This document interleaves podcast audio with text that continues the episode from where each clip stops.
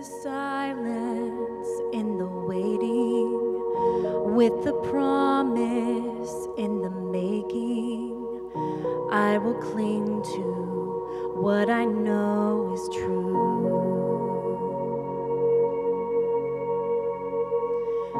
In the sorrow, in the struggle, when my heart is torn and troubled, I will cling to what I know is true.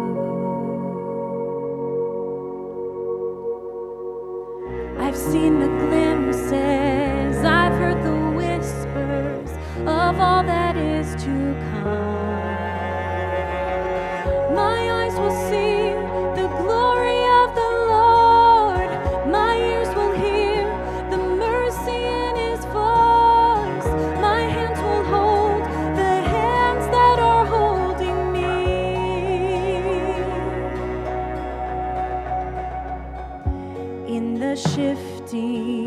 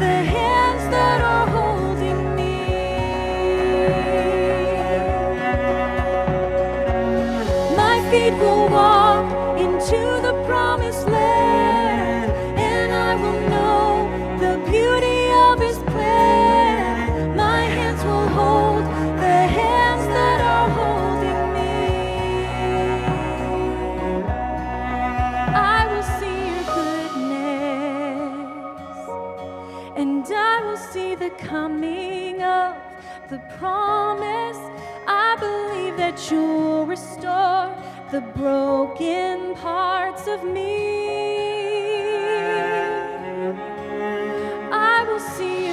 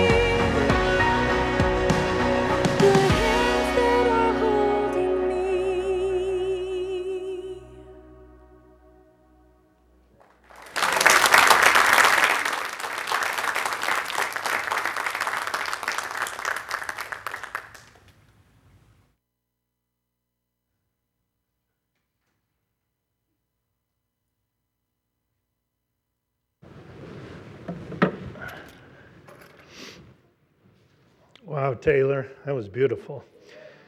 well, I'm cur- encouraged today because I think the breaking of bread and uh, Taylor's song and Dean's song, the congregational hymn, all go very well with my theme today, which is encouragement. We have a God of encouragement, and a little bit about the opposite, which is discouragement. You know, uh, you know, I, most of you know I have three beautiful grandchildren. Uh, Sydney is a little older, she's a teenager, and I have Colin and Ethan. They're uh, both about seven and eight. And whenever we go to either Colin's house or Ethan's house, when they get together, it's an all day battle. they have foam arrows, lightsabers, foam swords, all sorts of guns. And if they don't have a gun, they'll turn anything into a gun. They have the Mandalorian masks on, and they both sweat like crazy. So they're soaking wet, and it goes on all day. Even when we get on FaceTime or Skype, whatever you use, Ethan will even shoot at me on the Skype. So it's all in fun. There's no consequences. They each die a thousand deaths every day, get up and, and play some more. But we, we're in a battle that has complete consequences. It's good versus evil, and it's a battle for our souls. And it's not, none of it is in fun at all, very serious. And our enemy is Satan, who, and he loves discouragement. He loves it when we are down, discouraged, and he doesn't really go in a direct path. He's mentioned twice in the Bible, and both times it says he roams. In Job, it says he roams around the earth. In another passage, it says he roams around like a roaring lion looking to pounce on somebody. And when we're discouraged and down, that's when we're susceptible to getting pounced on. When that happens, we need to get back to the Lord, confess, repent, and get back on the right track. and speaking from experience, I do that a lot in here today. You feel a whole lot better when you do something wrong and you confess and get back right rather than letting it fester. Excuse me.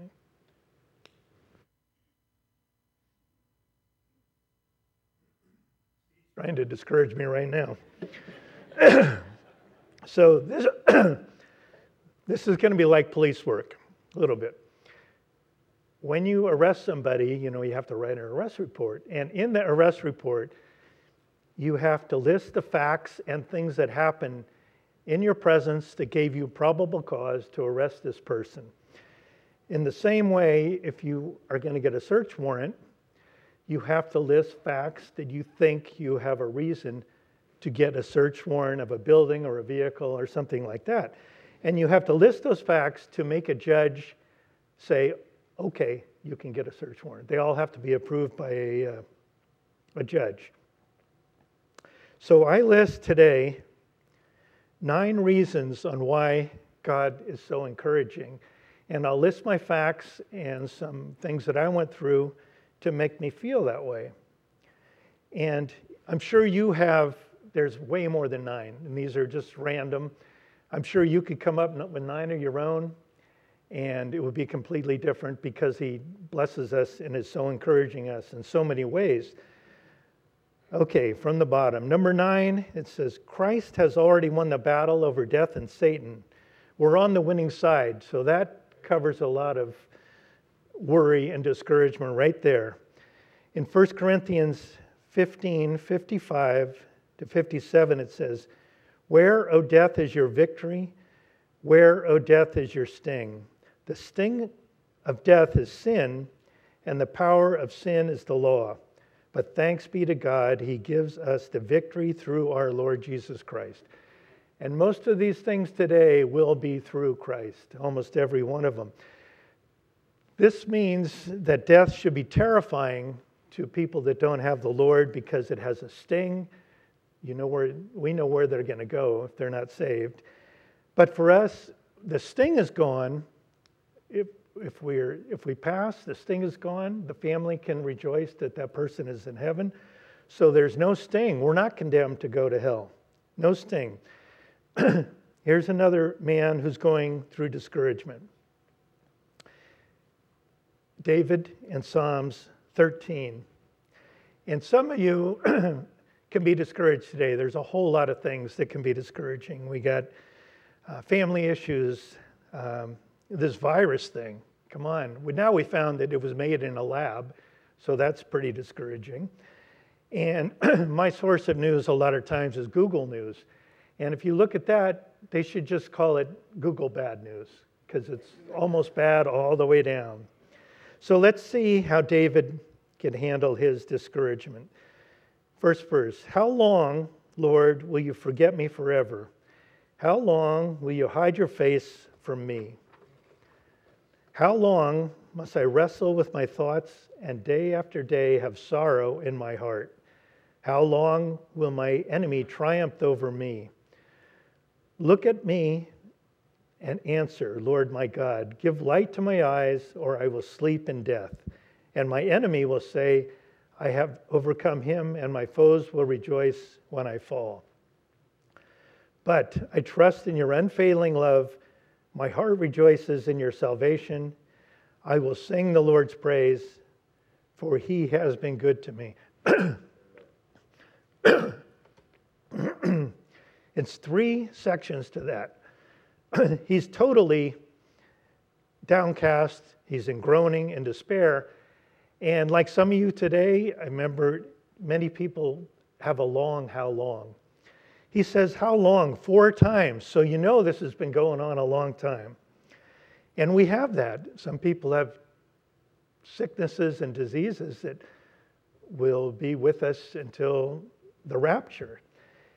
And he, he gets down, but then in the middle, he throws out a last ditch prayer.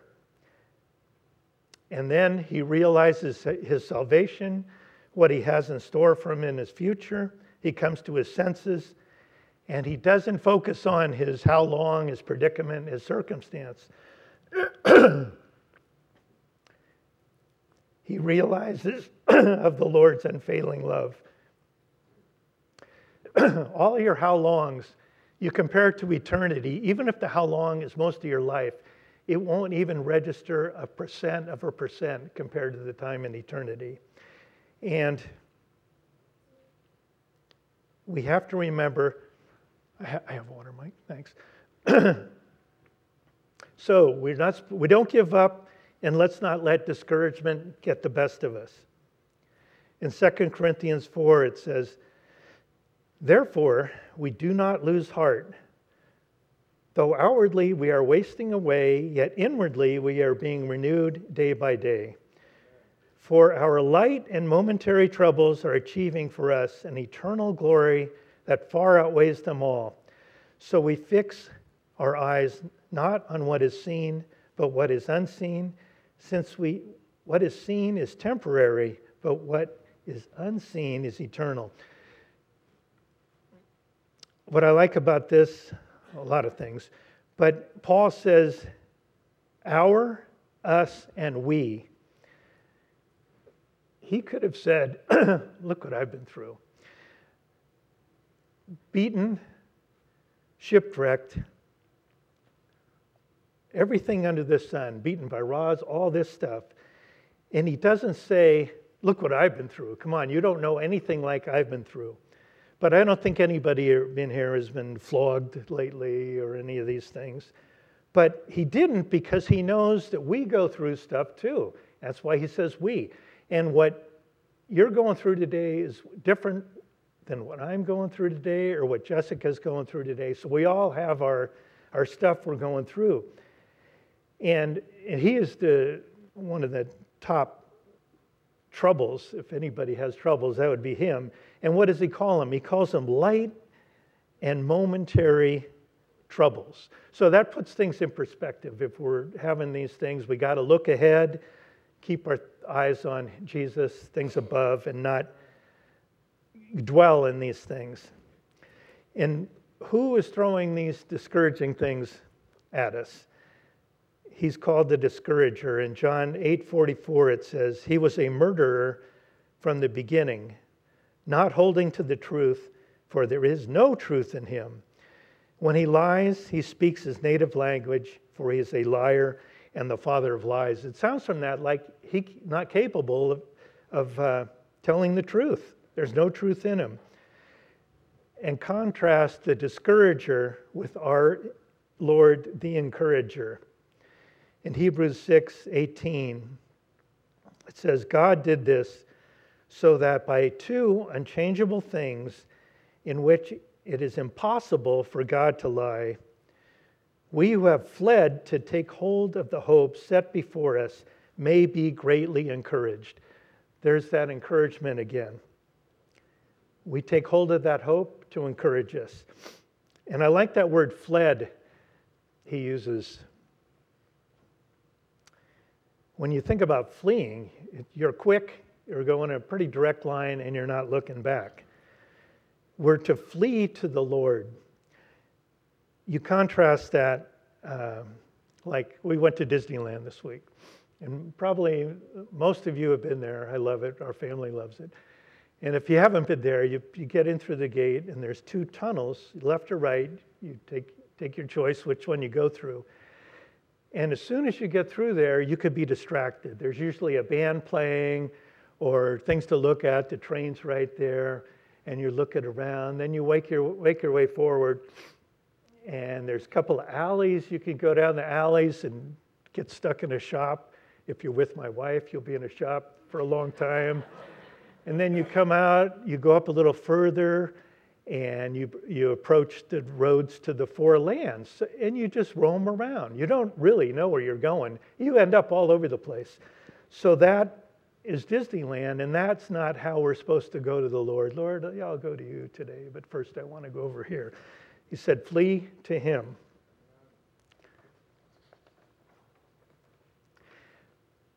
Number eight, if he says he will do something, he will do it. He's totally reliable, he can be trusted, and we should never doubt our Lord. Our Lord. You can Google might in the Bible. There's not one verse where it says, God says, I might. All of them say, I will. He has a plan and he sticks to it. And it's so encouraging for us to know we have a God like that. It's not going to change his mind and waver um, in his decisions, his promises, and his plan. And we can't see the plan for us. He has a plan for all of us. We don't know what the end result is going to be. But he knows the plan, he knows what he has in mind for us and how we're supposed to finish if we follow his plan. And that's, that's the goal. And the other thing is, he says several times in Scripture that I change not. So he's not going to change his plan midstream. Robert Burns, many years ago, wrote a story called To a Mouse. And he said, The best laid schemes of mice and men go awry. And that is so true. No matter how much planning you do, how careful you are, something probably will go wrong again, speaking from my experience, we were supposed to go to Disneyland several months ago with uh, the Murrays. I think somebody got sick, which happens a lot. And we had to reschedule. So I reschedule, I look at the calendar. Um, we couldn't go in April. We didn't want to go in the midsummer when it's packed. So I picked this week in February. And we get down there, and it was completely mobbed all the hotels were sold out and kids everywhere. So I talked to the cast members. The whole Southern California schools were canceled. It's called Ski Day. So they said Disneyland was more crowded this week than the, even a day in August or July. I mean, it was, it was a zoo. You moved like a wave. You couldn't even have three feet in front of you to walk. So that nice plan, Brad, that didn't work too good. So let's see how the I wills came out. To Abraham in Genesis 12, 2, I will make you into a great nation, and I will bless you. I will make your name great, and you will be a blessing. You can check that one off. We have the nation of Israel today created. Basically, the whole world, in one way or another, revolves around that little, little country that, in part, is only seven miles wide to his wife, a doubter, in Genesis 18 to Sarah, Is anything too hard for the Lord? I will return to you at the appointed time next year, and Sarah will have a son. it seemed impossible to her, mattered so much that she actually laughed. But God did just what he said he was going to do. A year later, had that baby. To Joshua, no one will be able to stand against you all the days of your life. As I was with Moses, so I will be with you. I will never leave you or forsake you. Crossed over that river of Canaan into the promised land, and, and I check all these off. He never fails on his I wills. And here's one that um, applies every day. This one's to all of us.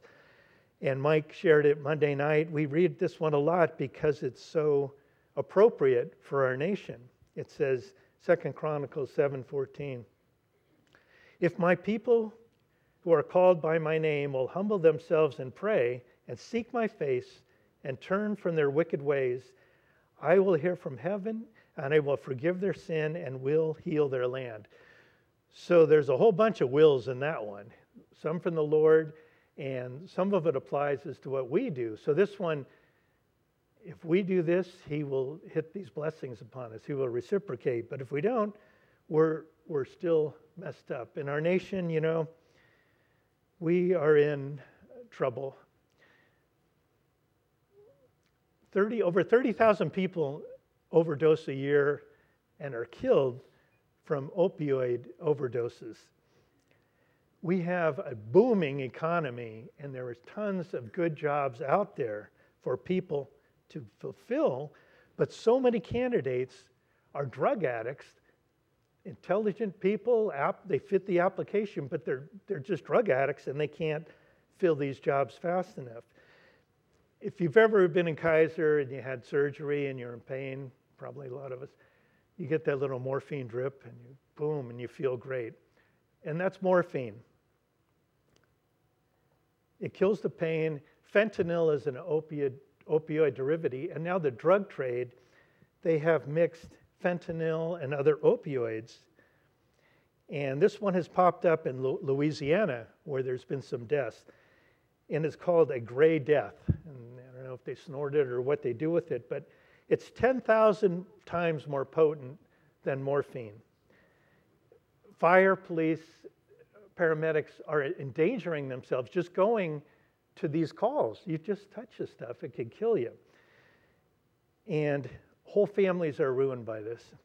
So, what's the solution? Our nation needs to, as the verse said, get back to Christ, get saved, and repent, return, and seek his face, and he will heal our land. The problem is, not everybody is doing that, so we remained uh, in trouble.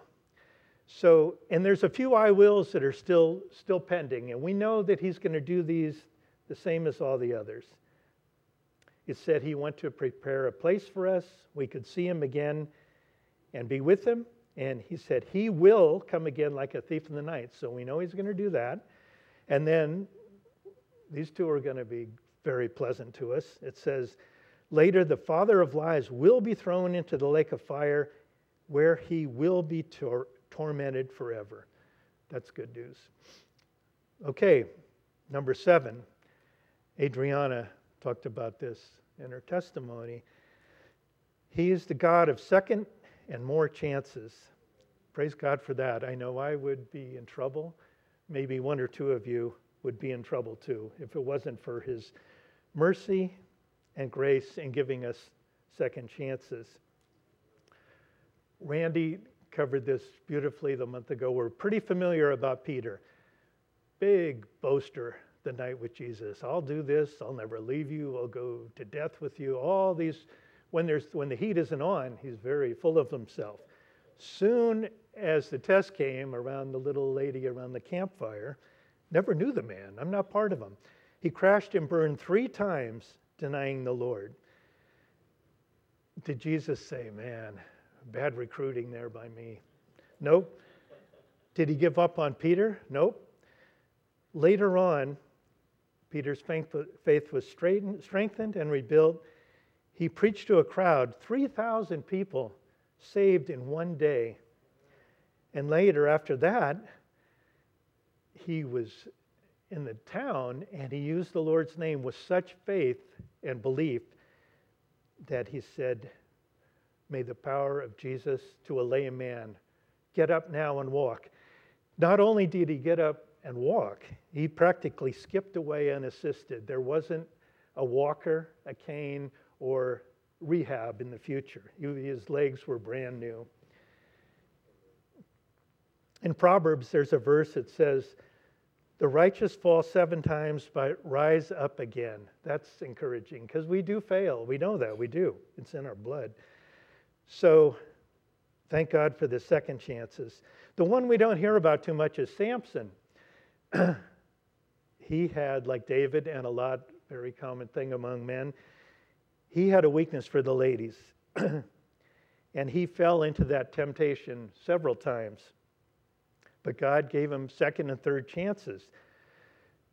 He had his eyes gouged out, his hair cut, which was his strength, and he was captured by the Philistines. We know his hair started to grow again, and he was a big um, attraction for the Philistines. It was like a something they wanted to go see. So they roped him into two pillars, attached him, uh, as you know, one one arm to one pillar, the other to another.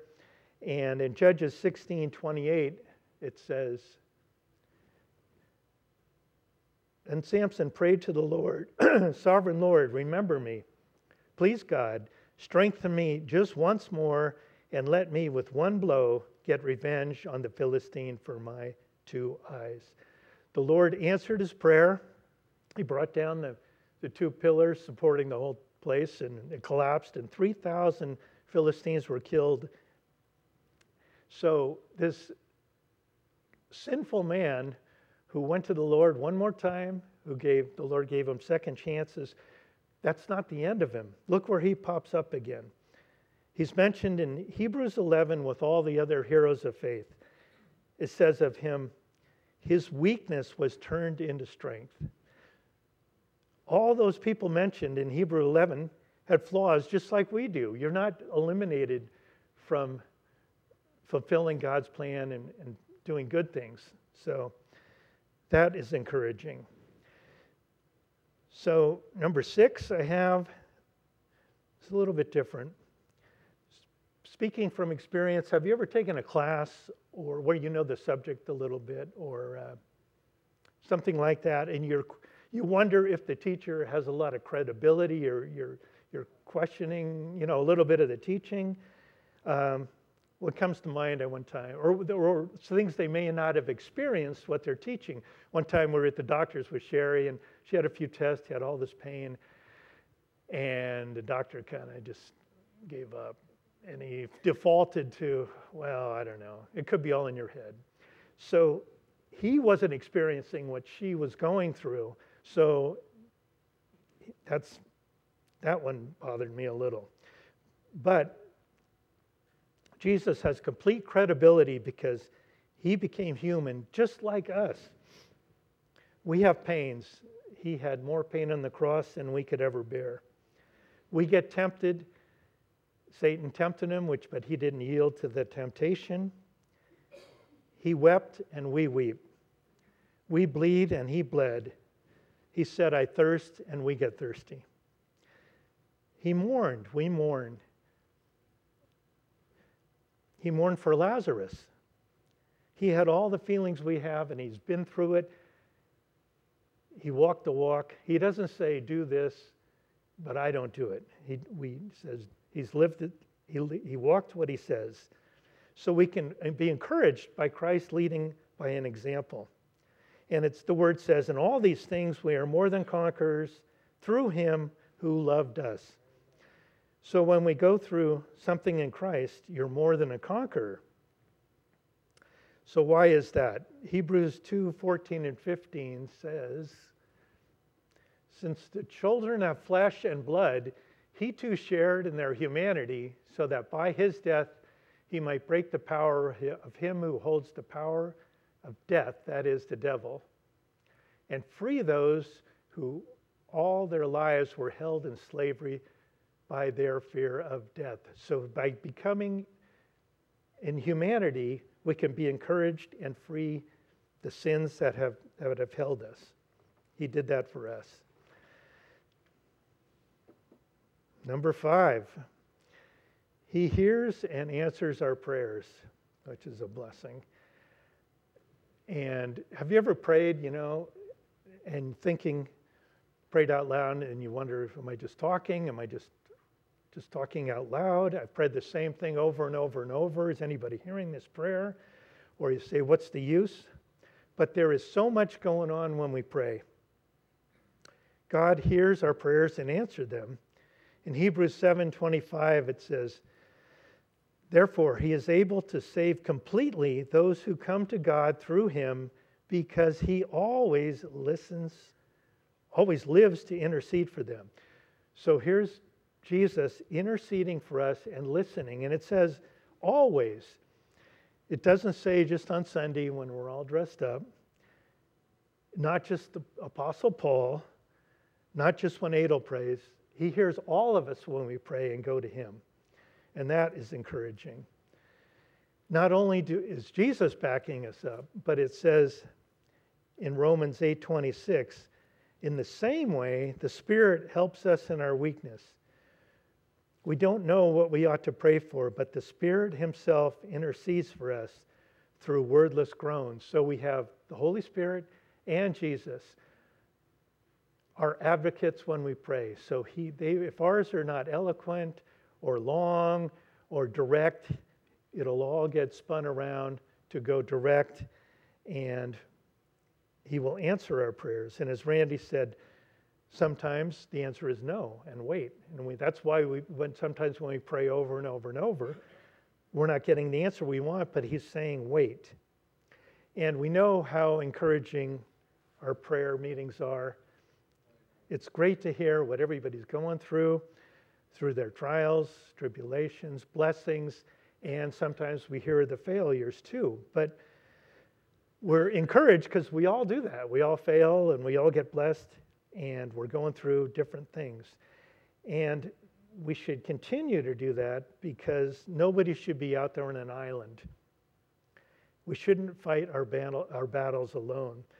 So, whatever we're going through, share it and so we can pray for everybody. Gilbert and Jean do a great job on the prayer list, which we appreciate. And again, the author of the Hebrews says in 1025, just to do that, it says, not giving up meeting together as some are in the habit of doing, but encouraging one another all the more as you see the day approaching.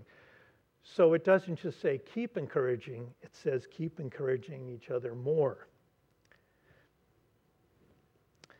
Okay, we're down to four. And I combined four and three together, very similar.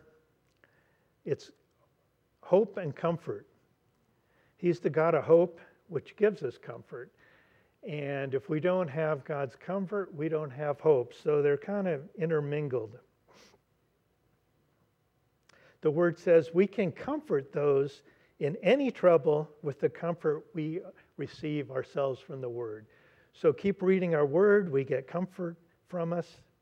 And it's not comfort as you would think, like uh, on a, a couch, relaxing type comfort. We can get comfort from Him when we're going through cancer or any, any horrible things. I know Paul is going through uh, dialysis.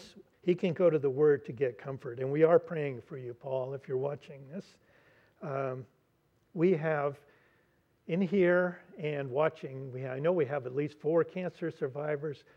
We have bad stroke survivors that are maybe watching, um, and all kinds of horrible treatments they've been through. But He gives the grace to those people and the comfort to get through it. And He gives us that eternal hope, not just hope do we, you know, continue to live here, but a hope for eternity, building our faith and endurance and he says, the word says, cast your cares and burdens and anxiety on him because he cares for us. Another interesting word. I know Sonny and Jeff Cooper and Jeff Murray and some of the others are fishermen. I don't fish, not a fan. And when you when you think about fishermen, they get that, that reel and they cast it to get that thing out very far. It, they want to get rid of it, get it out there we don't cast our things to the Lord like this and hang on to a corner. We want to give it to Him completely. And when He has it, we are encouraged and we get hope. It's a lamp unto our feet, and we're told to, to, uh, to take courage. I'm sure in this group we have different viewpoints on the left and the right. Where else can we find hope? If you're on the right, can you get it from Fox News? Not really. If you're on the left, can CNN give you encouragement? Nope. If you're banking on the stock market, that could crash any day. How about the election? Oh, everybody's pumped up for that. That is not going to give us comfort and hope either. The only source we have is Jesus Christ. That's why they call him, one of his names is the Comforter.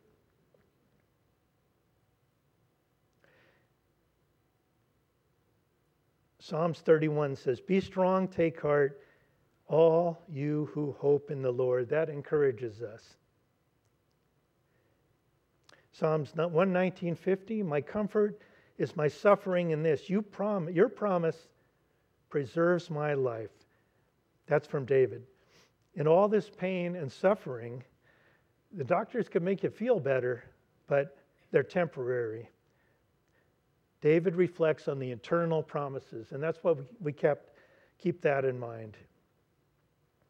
So many people indulge in drugs and alcohol to get one night of comfort, wake up with a hangover, and the same problems are with them the next day. It's hard to get any encouragement and hope from the world. In probably my favorite Star Wars movie, A New Hope, Princess Leia says, Help me, Obi Wan Kenobi, you're my only hope. But it's a good line, but our line should be, Help me, Jesus Christ, you are my hope. Amen? And number two, He is working in our lives. Some people have, you know, Krugerrands, rare coins, silver, gold, and jewels. And what do they do with them? They put them in a safety deposit box or in a safe, lock them up, and hope they increase in value. They're those people's prized possessions. But in the Word, God says that we are His prized possessions. And He doesn't treat us like those coins. He doesn't just lock us up and keep us till the rapture. If he wanted to do that, he could just, once you're saved, he could just rapture us then. But then we don't have any, no growth. We're like going up there like naked, no experiences. And he wants to work on us and work on our lives. He created us so we could be used for him. Jim Hyde and I like to work with wood It's kind of fun. You know, usually, we've done a few projects. You, you generally have a sketch on what you're going to do. And we know there's different types of wood. You, have, you always have to cut it, usually route it, join it with different methods, and sand it, finish it, and you have end up with what you wanted to start out with. We, Jim and I, knew what we were going to be making at the end, but the wood had no idea. So we're like the wood, and the Lord gets us, does all these things to us, and He has a goal for what that piece of wood is going to be in the long term, something useful. And along the way, He exposes us to different things so we gain experience and grow in Him. He's like a silversmith. You know that in, in a chunk of silver ore, 99% of it is dross. It's different metals materials and all this garbage. Only 1%. So we are the dross. So if you think you, he's done working with you, you got something else coming because 99% of us is bad and he just wants to get that 1% and perfect it. Proverbs 25, 4 says, Remove the dross from the silver, and a silversmith can produce a vessel. So we're the vessel in that dross. It doesn't come out all at once and say you're done. It takes a long time to get it all out. Okay, final, final. Number one, and I'm glad, like I said, I'm glad Mike shared this this morning. This, it's amazing how the Holy Spirit works. And Dean's song, Love Lifted Me. And Taylor's song number one is his love for us. And all these other eight reasons, I think, combine to show his love for us. The first fruit of the Holy Spirit is love, and I think all the other ones flow from that first one. How does he, how does he do this? And Mike said, we read it, he tells it, he tells it that he loves us, and he shows us that's the other thing. He acted out what he says. He shows us that he loved us. In 1 John 4 9 and 10, it says, This is how God showed his love among us. He sent his one and only Son into the world that we might live through him. This is love, not that we love God, but that he loved us and sent his Son as an atoning sacrifice. The whole New Testament is basically a love story. Come down, born in a manger, go through all that, teaching, creating believers, raising disciples, picking disciples, having them grow and, and spread the word. He did all that, and then he lays down his life for us. He gives us that path for salvation that we can never lose, and his love is unfailing and unconditional, unlike ours. And the word says the more we seek his love, the more he increases our capacity to receive it. And is kind of what Mike said too. As we receive it, we're supposed to spread it with others. So we should demonstrate it and share it with other people. He made us alive with Christ by his grace, even when we were dead in sin. and many of you probably have a trust, living trust, or a will. Sometimes your parents leave you a bill and sometimes they leave you an inheritance. And what do almost all of us do with our inheritance should the Lord tarry? We give it to our loved ones in that document. You don't leave it to your enemies. We just don't, that's not us. But Christ did died for his enemies too. And he shows his love for us by giving us that inheritance, which can never perish, spoil, or fade, and it's kept in heaven un- unperishable. And anybody can join in that inheritance too. It's not just listed to those 12 disciples, it's anybody who's saved will join in this in- inheritance. And how long will this love last? It's Romans 8 38 39 says, For I am convinced that neither death nor life, neither angels nor demons, neither the present nor the future, nor any powers, neither height nor depth, nor anything else in all creation will be able to separate us from the love of God that is in Christ Jesus our Lord. So be encouraged. There's always going to be bumps in the road, but He has nothing but the best plan for us. And if Alan, if you could put on that John 3:16, this is the, from the version that we all learned when we were younger dwell on that verse as Mike closes in prayer. Amen.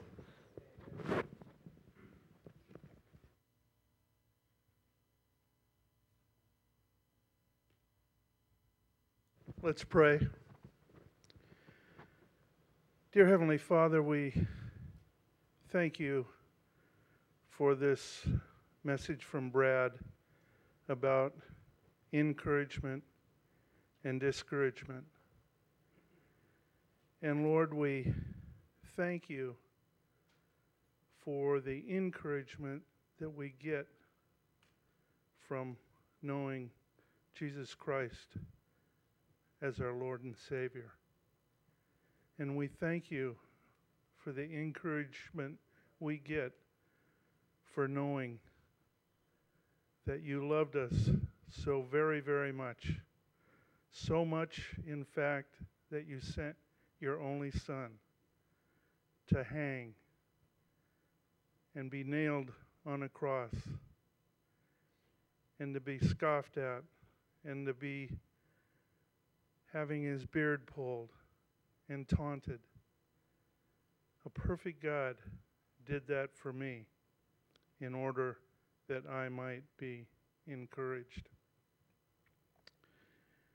And Lord, We thank you for the skills and the tools that you give us each and every day to battle the discouragements that the devil throws up around us and the tools that are needed to defeat his ways.